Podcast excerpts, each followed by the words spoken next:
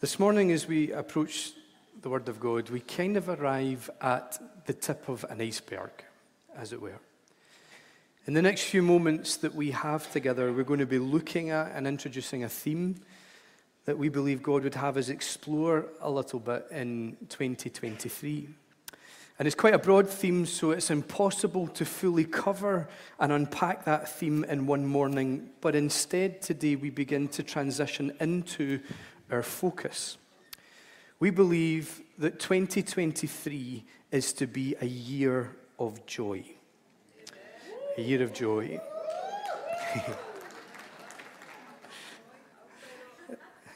Across this year, in our worship, in our teaching, and in our ministry, in our pre and post service moments, in our additional activities, as well as in our individual lives and our individual journeys, we're going to explore the experience and the attribute of joy.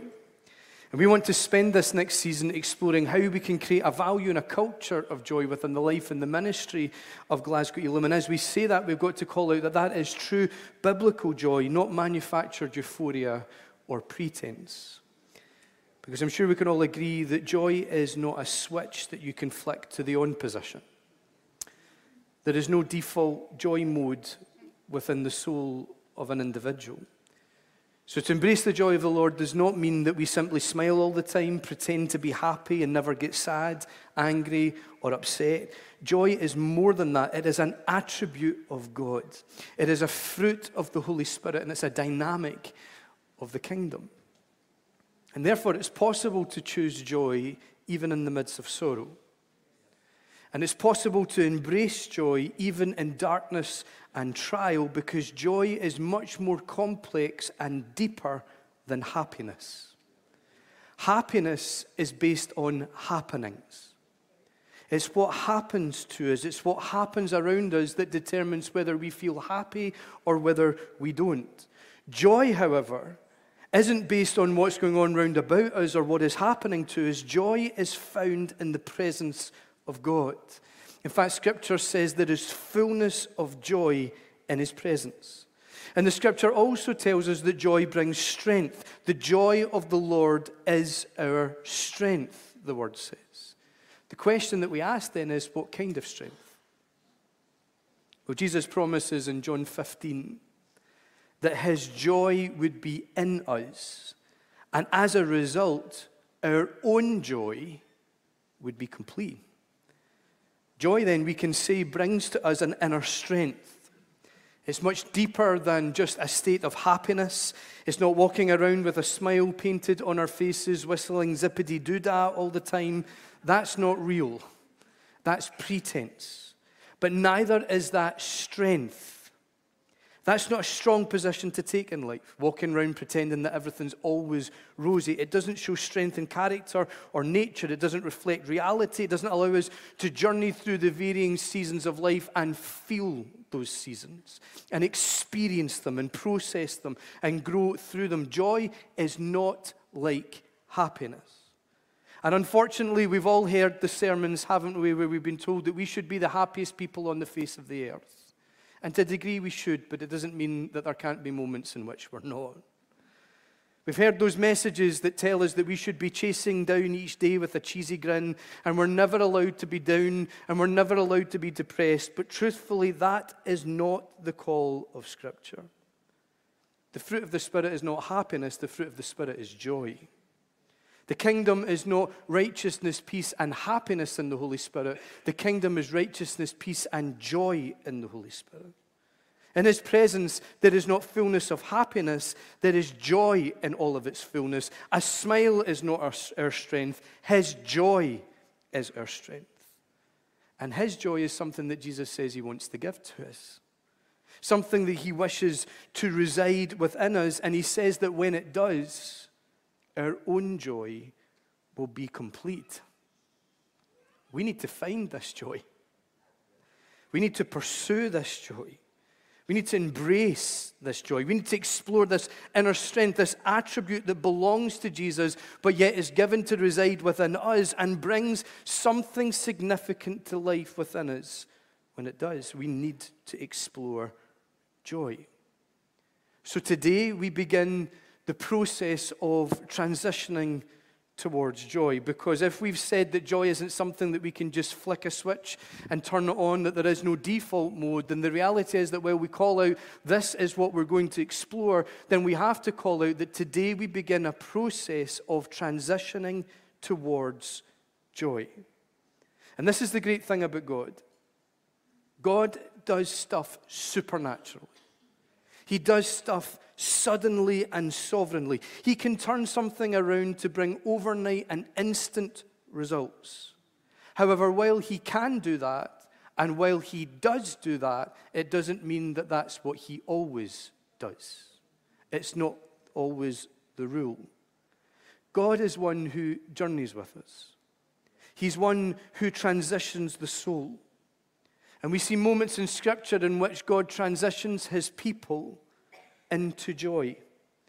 And this morning we jump into one of those moments because looking at how God transitions us towards joy is important and is actually necessary in order for us to fully and meaningfully explore joy itself. So if you have your Bible, would you turn with me to the book of Isaiah and to Isaiah 61? Isaiah 61. We're going to read from verse 1. The Spirit of the sovereign Lord is on me, because the Lord has anointed me to proclaim good news to the poor. He sent me to bind up the brokenhearted and release from darkness for the prisoners, to proclaim the year of the Lord's favor and the day of vengeance of our God, to comfort all who mourn and provide for those who grieve in Zion to bestow on them a crown of beauty instead of ashes, the oil of gladness instead of mourning, and a garment of praise instead of a spirit of despair. They will be called oaks of righteousness, a planting of the Lord for the display of his splendor. This passage contains a prophetic announcement that reveals God's heart and his intentions towards his people, and his intention is to transition his people into joy. And whenever we read these words of Isaiah 61, the Spirit of the Lord is on me, we immediately attribute these words to Jesus. These are, after all, the words that he read in Luke chapter 4 when he took the scroll in the synagogue. This was the passage that he turned to and read out loud and began to address. And it's natural then that the first recorded sermon of Jesus that is using these words, it's natural that the fact that he uses these words to outline his mission statement and his ministry focus, it's natural that whenever we hear them or whenever we read them, we instantly think of him. And we interpret these verses to be applicable to Jesus. However, what we've got to remember is that these words were originally spoken by Isaiah, and Isaiah was a prophet. Now, if you were to take the book of Isaiah and you were to read it cover to cover, you would recognize and come to the conclusion that while his writings contain some absolutely stunning portions and passages of Scripture, the book as a whole is a little bit complex and can be at times difficult to understand. Maybe not for you, learned, intelligent people, but for bumpkins like me, it can be a little bit hard. And without a doubt, part of the complexity comes from the fact that many of Isaiah's messages can have multiple meanings. See, Isaiah is often referred to as the predictive prophet. His prophetic revelations didn't just bring insight into the heart of God, but they also contained predictions about actual life events. For example, Isaiah predicted the events in the lead up to his people being captured and carried into exile and what he predicted happened. He predicted the events and what would take place while they were in exile and what he predicted came to pass.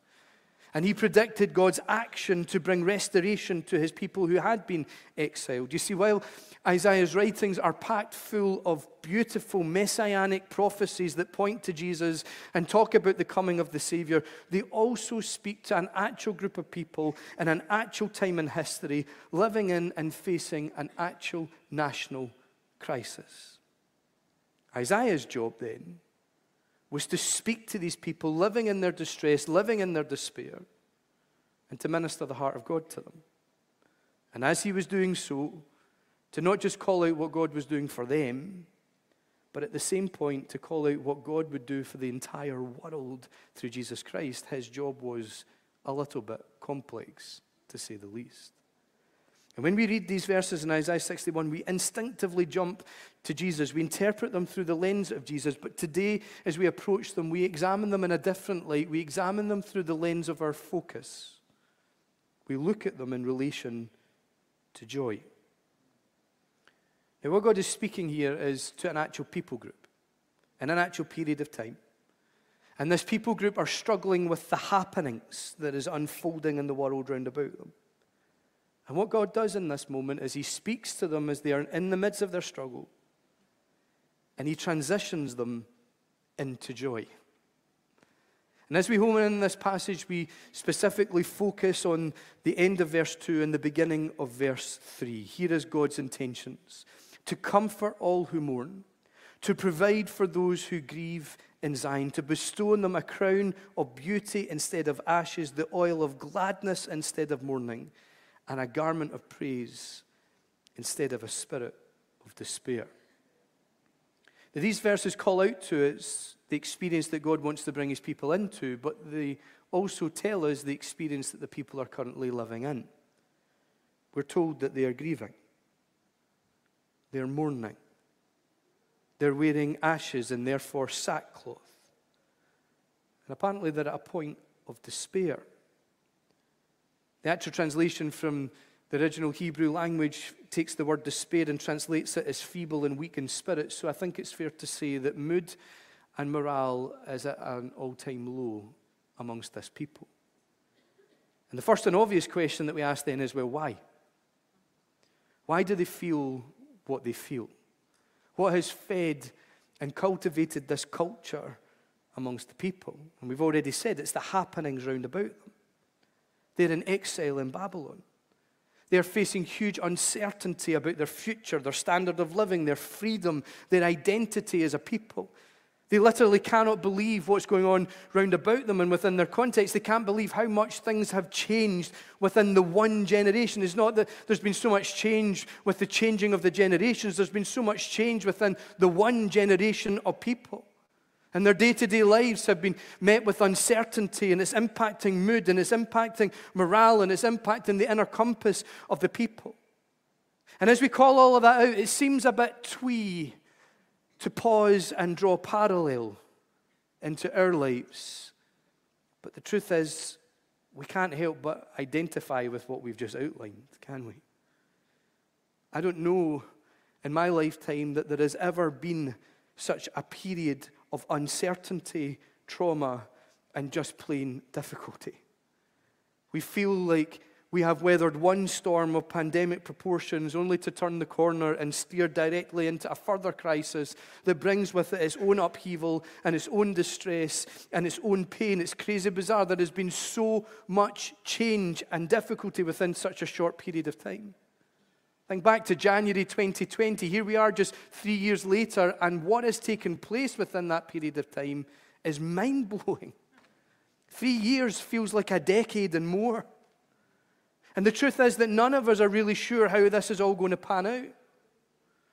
There are very real concerns for our future, for our identity, for our freedoms, because we exist within a period of severe economic and political upheaval. And none of us are exempt from feeling the impact of that. Even the most optimistic amongst us feel the weight of this. The Tiggers turn into the Eeyores quite quickly in this setting. And of course, what we've got to recognize is that within this overall narrative, each of us are journeying with our own stories. For some of us, what we've just described as the headlines for the world in which we're living, they also describe what we're experiencing on a personal level, some of the things happening in our own individual journeys. Some of us are living with uncertainty as the predominant emotion in our lives. For some of us, upheaval has just hit our pathway, bringing worry and concern in its wake. Some of us are living with pain and are grieving and mourning for a variety of reasons. Some of us are struggling with issues of personal identity, trying to find ourselves again in the midst of the dilemma, in the midst of the stress, while some of us have come to realization that as we went through the pain and the trauma and the heartache, there's a little bit of us that has been completely lost. And we feel a bit trapped in who we become and not even sure if we can ever find freedom. The big truth is that every single one of us, in some way and in some level, can identify with the people of Israel that Isaiah spoke to and the experiences that they were living within. And if we can identify with the experiences that we were living in, then what is important is that we connect with what God spoke to them in response. God speaks through Isaiah and he reveals his plan. And his plan for those living in such conditions is comfort. Now, here he's saying, hang on a minute. The reason we steered into this passage was to look at joy. This is to be a year of joy, not a year of comfort. But while beauty, gladness, and praise is the end result that God is working towards, the starting point is of crucial importance. In this moment, the gateway to joy is comfort. God says of those living in Zion, those stuck in their grief, stuck in their mourning and their heavy heartedness, those that are weak and feeble in spirit, He says, Here's what I'm going to give to you. Here's what I'm going to provide for you. I'm going to give to you beauty and gladness and praise. And here's how I'm going to accomplish it. Here's how I'm going to provide it for you comfort. I'm going to comfort you. The starting point is comfort. The transition into joy begins with comfort. And we've said this morning that joy isn't a switch that we flick and suddenly everything's rosy. It is a process that we're transitioning into, and the start of that process is comfort. And here's the thing our God is the God of all comfort, the scripture says. Comfort is part of his divine character, it's part of his divine nature. In fact, he says elsewhere in Isaiah, he says, As a mother comforts her child, so will I comfort you. He says, In the same way it's a mother's natural instinct to comfort her upset child, so it is my instinct, it's my character, it's my nature, it's my heart and desire to comfort you in your troubles and to soothe you in your sorrows. This comfort, it flows out of his unconditional heart of love because, in the same way that a parent strives to console their child in distress, regardless of how old they are, and regardless of whether they deserve it or not, it's an instinct. We've all been there in those moments in which we discipline our children and we watch them break under discipline and cry and get upset about what's happened, and everything within you just wants to scoop them up in your arms and say, even though you've done something wrong that needs to be corrected, I still want to comfort you right now. And you know what? God's the same. Doesn't matter what age we are, doesn't matter whether we deserve it or whether we don't. His instinct, his heart, his compulsion is to comfort us. It's who he is. It's what he desires to bring into the life of anyone that puts their faith in him and becomes his sons and his daughters because he promises that even though we walk through the valley of the shadow of death, we can fear no evil because he's with us, and his rod and his staff will comfort us. He says, I'm going to transition you through this. You're going through the valley, and what's going to transition you through and out the other side is comfort. His provision, His resources to us in moments of danger and moments of distress. His provision is His protection, it's His comfort. And His comfort is found in His presence. His rod and His staff aren't there as inanimate objects, they're there because He's there. And so we find comfort in the knowledge that when I walk through the valley of the shadow of death, I can fear no evil because you are with me. You are here The comfort of God in these moments is found in His presence, it's found in His nearness to us. And this is when we begin to learn the manner in which God wishes to bring comfort to us. See, the word comfort in Isaiah, in the original language, it means to be sorry, to pity, or to console. And that's interesting. It's amazing the moments when we go through grief or bereavement or difficulty, and when people hear of what we're journeying through or what we've been through, more often than not, their reaction is to say, I'm so sorry. And more often than not, our response to that is, There's no need to be sorry because it's not your fault. But actually, when someone is saying sorry, it's not them apologizing for causing our grief and turmoil, it's them empathizing. It's them saying, I feel for you.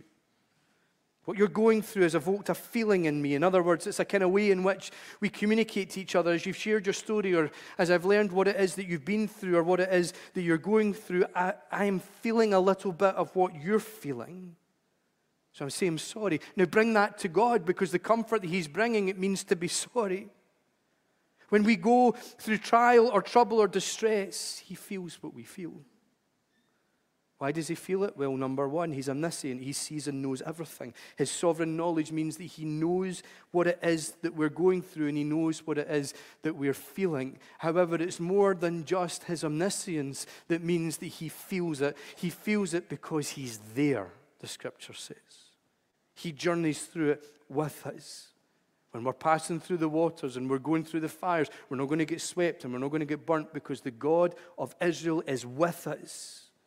He is our Savior. He is journeying with us. His presence is there. And here's the thing when someone says to us in response to our grief or in response to our distress, I'm sorry, what they're also doing or what they're trying to do here is express their feelings towards us, they're expressing their heart towards us. The word comfort in Isaiah, used to describe what God wants to provide for us, it means to be sorry, to pity, to console, which means that in moments of distress, God comes close to us. And in the same way that someone coming along and saying, I'm sorry, is they're um, expressing their heart towards us, then in the same way, if the word the comfort means that God is expressing to be sorry, to console, to, to pity us, then what he's doing in that moment is he's expressing his heart to us. In moments of grief and difficulty, in upheaval and uncertainty, when the heart is heavy and the spirit feels weak and feeble, God comes close. He doesn't just turn up say hi just so you know I'm, I'm here. Just stand aloof and just watch what we're going through like a supervisor. No, he comes close, and here's what he does he expresses his heart towards us, he manifests his heart towards us. There is a special activity of God in moments of distress and grief. There is a very special activity of God. We know this. He, Throughout the scripture, it's repeated. He comes close to the brokenhearted. Blessed are those who mourn, for they will be comforted. Time and time again, the scripture calls out in moments of distress, in moments of grief, there is a special activity of God. What is that special activity? Well, we come back to the word comfort again. And the root of the word means to sigh or breathe strongly. So, a literal translation of this sentence, to comfort all who mourn, would be that God's desire is to breathe strongly on all who are heavy hearted and downcast. It's the special activity. God comes close and he breathes strongly on those who are heavy laden and broken hearted and struggling. And in John 20, 22, we read the moment in which Jesus breathes upon his disciples and announces, Receive the Holy Spirit. The breath of God in Scripture is linked to the Spirit of God, who interestingly Jesus calls the Comforter or in the Greek, the parakletos, which means one summoned to the side of another. In moments of trouble, in moments of distress, there is a special movement and ministry of the Spirit who is sent as an expression of the Father's heart. He is summoned to be at our side to provide comfort to our heavy hearts and to our weakened spirits. When you face hardship, when you go through difficulty and grief and distress, when your heart is heavy and your spirit becomes weak, when the load seems a bit on the heavy side and things become too hard to handle, did you know that the Father commands His Spirit to be right at your side? Did you know that He sends His Spirit, the Comforter, to come so close to you and to come so close to me and to bring the provision and the resources of heaven to be our aid? When we go through hardship and difficulty, God commands that the Spirit of God comes close to us, that there is an intentionality and an intensity to the movement of the Spirit in our lives. And that means that right now, in this exact moment, there is a special ministry and movement of the Holy Spirit over us as a people and over our individual world and lives. And that ministry and movement of the Spirit is released to us because of the uncertain times in which we are living right now. If we say that when the, we are going through difficulty and hardship, upheaval and uncertainty, that God breathes strongly upon us, then right now, as we recognize the state of the world in which we're living, the upheaval and the concern and the distress and the turmoil, then we know that right now, He is breathing strongly upon us. Right now, in this exact moment, the Spirit of God is over you. Child of God, pause for a moment. Take a breath. Receive the Holy Spirit afresh. He is breathing all over us right now. Intentionally, intensely. His Spirit is summoned to be over us as a people. Receive Him afresh. Our job in these moments is to find Him. Connect with Him. Open up to Him. Receive Him and receive from Him. He comes close to us to comfort and to provide. And the interesting thing is what happens in the moments when we receive comfort from God. You see, God, His comfort isn't like in the natural sense where we come alongside one another and go, there, there. Isn't it terrible what you've been through? It's such an injustice. That's the way we comfort one another, where we go, you know what, this is terrible, this is really bad, I'm so sorry that you're going through this, there, there. But actually, God's comfort is not like that. His comfort involves transaction and transformation. Because in these words that we've read together, these verses record for us three things that God wants to remove from our lives and three things that He wants them to be replaced with. His comfort involves transaction. The comfort of God is transactional. And the three things that He wants to bring into our lives as His provision are things that denote joy a crown of beauty, the oil of gladness. Some translations just call it the oil of joy, and a garment of praise. The result is joy. The end process is an experience of joy and a renewed inner strength. The intentions of God is to transition from despair and into joy, and the starting point is comfort. Comfort is the gateway to joy. Before we can transition into joy, we have to embrace the comfort of God. And the comfort of God is a point of transaction. Involves us being willing to lay down and let go it involves us relinquishing and releasing. It requires transaction. God says, instead of ashes, I want to give you a crown of beauty. Instead of mourning, I want to release to you the oil of gladness.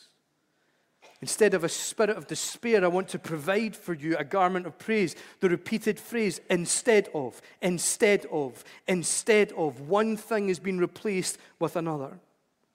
The comfort of God is transactional. It brings healing and restoration. It brings renewal and refreshing. It involves transaction and transformation. It requires a release in order to receive.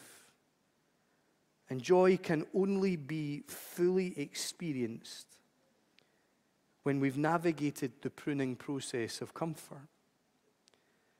Now, when you call comfort a pruning process, it sounds painful. How can it be comforting if it's sore? But the truth is that true, genuine comfort is never pain free. Because true comfort will never leave you in a place of pain. True comfort journeys you through pain and transitions you out the other side which means that comfort involves going through the pain to come out the other end. It's transaction. And it's transactional because the things that we pick up on the journey, the emotions that we have to experience as part of the process, the things that we have to carry that is part of what we have to go through, they have to be released in order for us to transition into joy. Comfort is a process and it's not an event, it's a journey. And it's a journey that takes time and it's a journey that's not always easy. But here's the thing although it's a process and a journey, God provides a supernatural agent for that journey. He breathes upon us. He releases His Holy Spirit to journey us through comfort and towards and into joy. The Holy Spirit begins to transition us out of ashes. He begins to move us out of mourning and to release us from despair. He gets to work to bring about the instead ofs that the Scripture talks about. He transacts the comfort of God. He transforms us with power and He transitions us into joy, and here's how He does it. Firstly, He removes the ashes. Sackcloth and ashes were worn as an outward expression of a deeper inward emotion. In times of grief and mourning, times of despair and anxiety, or when people were depressed, people would often display those feelings by ripping their clothes in two putting on sackcloth for clothing, covering their heads and their faces and their skin with ashes. And it sounds really extreme, and it's not something we would see in our culture, but the point was to demonstrate that for that individual, there was nothing pleasurable or enjoyable in life right now. They didn't want to dress, they didn't want to wash, they were just living in an experience where everything in life was grey. And in a sense, by wearing sackcloth and ashes, people could readily identify that that individual was not in a good place. It'd be pretty obvious. And though, therefore, in many senses, wearing sackcloth and ashes became their identity because it became their way of living for a period of time. Now, there's nothing wrong with wearing sackcloth and ashes. I'm not encouraging you to do it like, but there's nothing wrong with it. In fact, I would suggest it's almost healthy because what wearing sackcloth and ashes did was it made a person live in their emotions for a while. It made them live out their feelings and display their feelings, as opposed to hiding them away and pretending that all is well. In our culture and in our modern times, we kind of like to hide our emotions, to move past them as quickly as we possibly can. But wearing sackcloth and ashes in itself was not a bad thing or a wrong thing. In fact, there's moments that the Bible encourages it. The issue is that this was only to be for a season, it was not to be for definition. Comfort brings a person to a place where their feelings and their emotions are no longer reflected in the ashes and the sackcloth. Comfort, therefore, transacts ashes for gladness. And there are times in our lives when we need to wear the proverbial sackcloth and ashes. There are times when it's important that we sit in our emotions for a while, that we embrace our feelings, that we process what we're going through. It's necessary that in moments of pain and despair that we don't hide how we're feeling, and most importantly, that we don't hide from what we're feeling. We need to own our emotions. We need to own our feelings and let our hearts experience them because that's how we grow and that's how we navigate through life in a way that's healthy. We have to recognize that such an experience is for a season and it's not to be our definition. See, all too often we can allow our struggles and our difficulties to define us. Times when knowingly and unknowingly we wear our troubles and what we've been through almost like a badge of honor for all to see, and in doing so, we actually allow the difficulty to define us. There are even times when we go through the season, and even though the season of difficulty is over and gone, even though it's very much history, we can still allow it to impact and define our present and the way that we journey into our tomorrow. There comes a time then when we have to take off the sackcloth and clean off the ashes.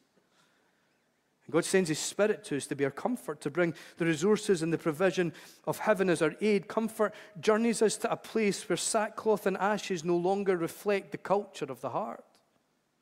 Comfort brings us to a place where we have to release and relinquish, we have to let go of the injustice, give up the pain, no longer show off the scar, No longer retell the story over and over and over. Comfort brings us to a place where the sackcloth and ashes have to come off in order to transition fully into joy. Is it time to take the sackcloth off? Are you still wearing the ashes of past hurt and pain? Is that injustice, that experience, that situation still defining your today and shaping the way that you walk into tomorrow? See, instead of ashes, he wants to give to you a crown of beauty. And the word in the Hebrew for crown, it means bonnet. And it's the same word that's used to describe the turban that was worn by the high priest. And the high priest wore that turban to show that he was set apart for the presence of God. God releases his spirit as the great comforter to journey us to a place where the pain and distress of the past no longer defines us anymore. He breathes upon us. His comforter begins to shape us, begins to testify with our spirits that we are children of the living God. He begins to speak to the innermost parts of who we are and says, This is for a season, it's not your definition. This trouble and this pain is not what defines you. My spirit is your definition. You are set apart for God. You're a child of the living God. You're chosen and appointed to bear fruit in your generation. The Spirit comes close as the comforter to transition us into joy. And that's what we see happening on the day of Pentecost. The believers were locked in the upper room for fear of the Jews. They were wearing the proverbial sackcloth and ashes because of the upheaval and the uncertainty of what they had been through, where they were at, what was about to unfold in front of them. And they were stuck in that moment, and suddenly the Comforter came and transitioned them out of sackcloth and ashes. Suddenly, the Comforter came and transitioned the soul of these people to a place where sackcloth and ashes no longer reflected what was going on within them. He transitioned them into purpose. Comfort is transactional. It brings us to the place of laying down the sackcloth and ashes. It transitions us into something beautiful. Comfort transitions us into joy. And we have to embrace the comfort of God before we can transition fully into joy. Are you still wearing ashes? Maybe some of us are still wearing the ashes of COVID. And the experiences and the feelings and the pain and the hurt and the worry that that brought still very much shapes the way that we approach today and the way that we walk into tomorrow. Maybe some of us are still wearing the sackcloth from past trauma, injustices that should not have happened to us, but they did. The Comforter wants to bring us to a place of removing that to step into gladness and joy. Maybe some of us are still wearing the sackcloth of failures, disappointments. We need to lay some of this down. Second thing that God does is He anoints us with the oil of gladness. When people wore sackcloth and ashes, they abstained from anointing their skin with oil. Oil was used to protect the skin from the sun in a sense, but more so to bring relief to irritation and to soothe the skin. And when someone anointed with oil, the oil was rubbed into and was absorbed into the skin. When we do anointing with oil in church circles, it's the thumbprint on the forehead type thing. It's a dab of the stuff. But in biblical times, when someone was anointed with oil, it was to pour over the individual, to cover the individual. In the process of comfort, God sends His Spirit to us. He releases the agent of His anointing, and the job of the Spirit is to bring soothing and relief. He manifests the comfort that our souls need. He journeys us to the place of restoration. Psalm 23 tells us that God anoints our head with oil and our cup overflows and He restores the soul. And that phrase alone is insight into the restoration process. The image in the psalm is one of the shepherds who brings the sheep into the pen and draws out a cup of water and sets it before the sheep. And as the sheep drinks and is refreshed, the shepherd examines the head of the sheep to see if there is any injuries, any wounds, any infections from insects. And he he irrigates the wound by pouring oil into the wound as a healing agent. God's comfort is transactional. He releases His Spirit into our lives and brings us through a process of refreshing and renewal where He restores the soul and He begins to heal the wounds.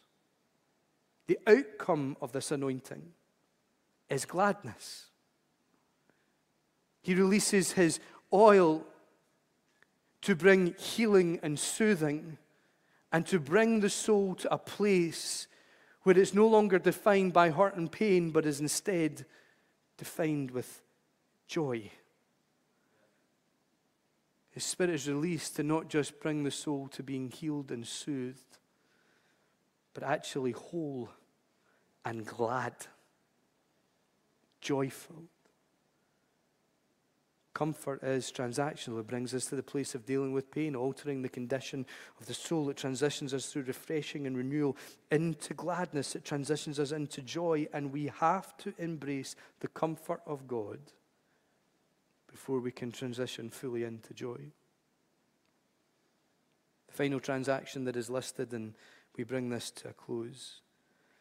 The final transaction is the removal of a spirit of despair to be replaced with a garment of praise. The word garment, it means mantle in the Hebrew. A mantle specifically was a garment that completely surrounded and covered an individual. It was a garment that was wrapped around a person. And the image that's been presented to us here then is that instead of being overcome and overwhelmed with distress and despair, the Holy Spirit actually changes the entire culture of the soul. The Comforter moves within our spirits testifies with our spirits, ministers in the deepest parts of who we are, that instead of being overwhelmed and enveloped in despair, we're brought to a place of praise. That is a place of celebration, a place of thanksgiving. In fact, the language that's used here doesn't just suggest singing a song of praise, but specifically in the Hebrew, it means to sing that song with a bit of volume. Gain it loudly it's not just the idea of singing a song, but it's the idea of singing that song loud and proud. Why? Because we're brought to a place of joy.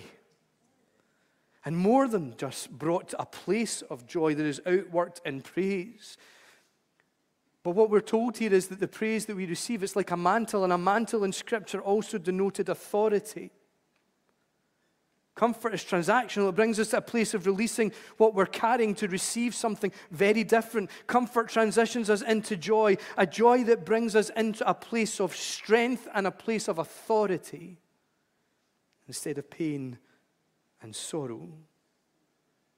Comfort transitions us into joy, into the place where the joy of the Lord becomes our strength.